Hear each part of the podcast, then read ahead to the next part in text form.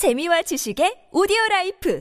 팝빵 오늘의 이야기입니다. 오늘은 세계의 전투기, 그중 오명을 남긴 미국의 2세대 전투기에 대해서 알아볼 텐데요. 전장에서의 주요 역할을 한 것도 사실이지만 그만큼 말도 많고 탈도 많았던 2세대 미국의 전투기. 미국의 전투기들은 당시 어떤 기록과 어떤 오명의 역사를 써내려갔을까요? 첫 번째 전투기, F-100입니다. 미국 North American에서 제작된 초음속 제트 전투기인 F-100, Century 시리즈의 최초 기종이자 미 공군 최초의 초음속 제트기인 이 기종은 Super Sabre라는 이름을 사용하면서 F-86 Sabre의 후속작으로 등장하였습니다. F-100의 prototype인 YF-100A는 양산형보다 저급한 엔진을 달고 마하 1.05의 속력을 내는 등 비교적 우수한 성능을 보이면서 양산되기 시작했는데요. 하지만 양산이 되면서부터 비행 성능에 많은 문제가 발생한 F100. 급격한 rudder를 차는 기동을 했을 경우 파일럿이 기체를 추스를 겨를도 없이 급격한 무리로 인해 분해가 된다는 점과 날개 후퇴각 때문에 너무 느린 속도에서 기수를 들 경우 stall이 발생하면서 흔히 말하는 Sabre dance가 일어났고 최악의 경우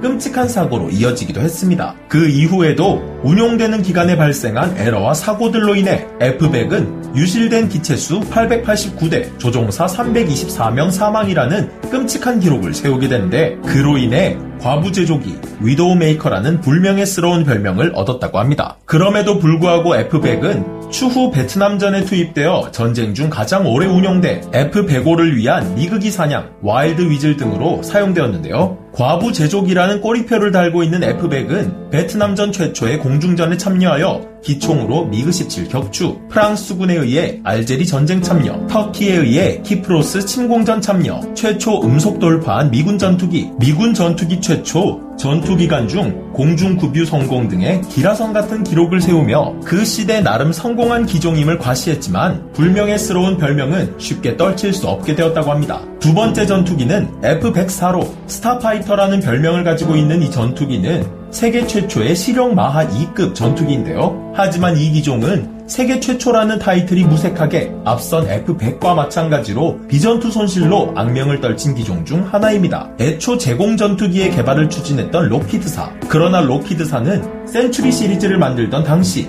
값싸고 빠른 제트 요격기를 추구했던 흐름에 맞게 설계를 수정하게 되면서 F-104를 철저히 요격기 역할에 충실하게끔 설계했다고 하는데요. 하지만 당시 미국은 주력 요격기로 F-102와 F-106을 사용하고 있었기에 F-104는 본토에서 거의 쓰지 않는 기종이 되고 맙니다. 그것이 불행의 서막이었을까요? F-104를 개발한 로키드사는 F-104가 본토에서 먹힐 것 같지 않자 시선을 동맹국과 우방국으로 돌리게 되었고 로키드사는 각 나라의 로비를 한 것은 물론 로비를 등에 업고 앞뒤 사정을 다 제외한 채 레이더와 미사일을 장착할 수 있는 초음속 전투기지만 싼 가격이라는 컨셉으로 F-104를 전천후 성능을 가진 기종으로 선전에 팔고 맙니다. 로비를 받은 각 나라 권력자들의 입김과 F-104를 수입해 잘 정비하면 요긴하게 쓰일 것 같다는 생각은 F-104를 무려 14개국 수출 달성이라는 기적을 만들게 되는데요. 하지만 우리는 그 결말을 알고 있죠. F-104는 기체 결함과 더불어 선전대로 전천후 역할을 할 수는 있었으나 그 안정성이 보장되지 않았으며 수입한 일부 나라에서는 애초 고공 요격기로 설계된 F-104를 주력 전투기로 사용하는 것은 물론 더 나아가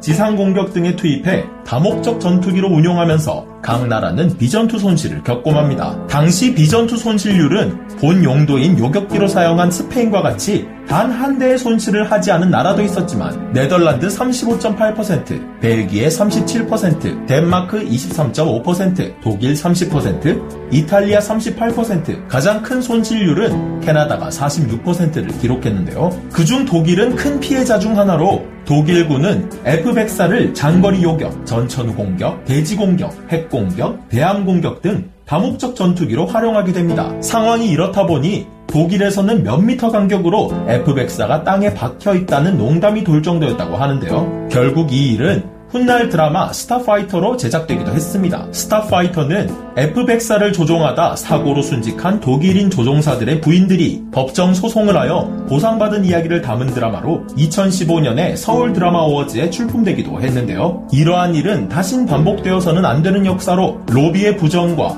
주어진 용도를 벗어나 사용하게 되면 어떤 결과를 맞이하게 되는가를 여실히 보여주는 사례로 알려지게 되었습니다. 누군가의 아들이자 누군가의 남편, 누군가의 아빠였을 사람들의 목숨을 담보로 일어난 방산비리. 오늘날도 수많은 종류의 방산비리들이 일어나고 있는데요. 나만 아니면 된다는 마인드가 얼마나 위험한 생각인지를 다시금 생각해보게 되네요. 오늘의 이야기 마치겠습니다.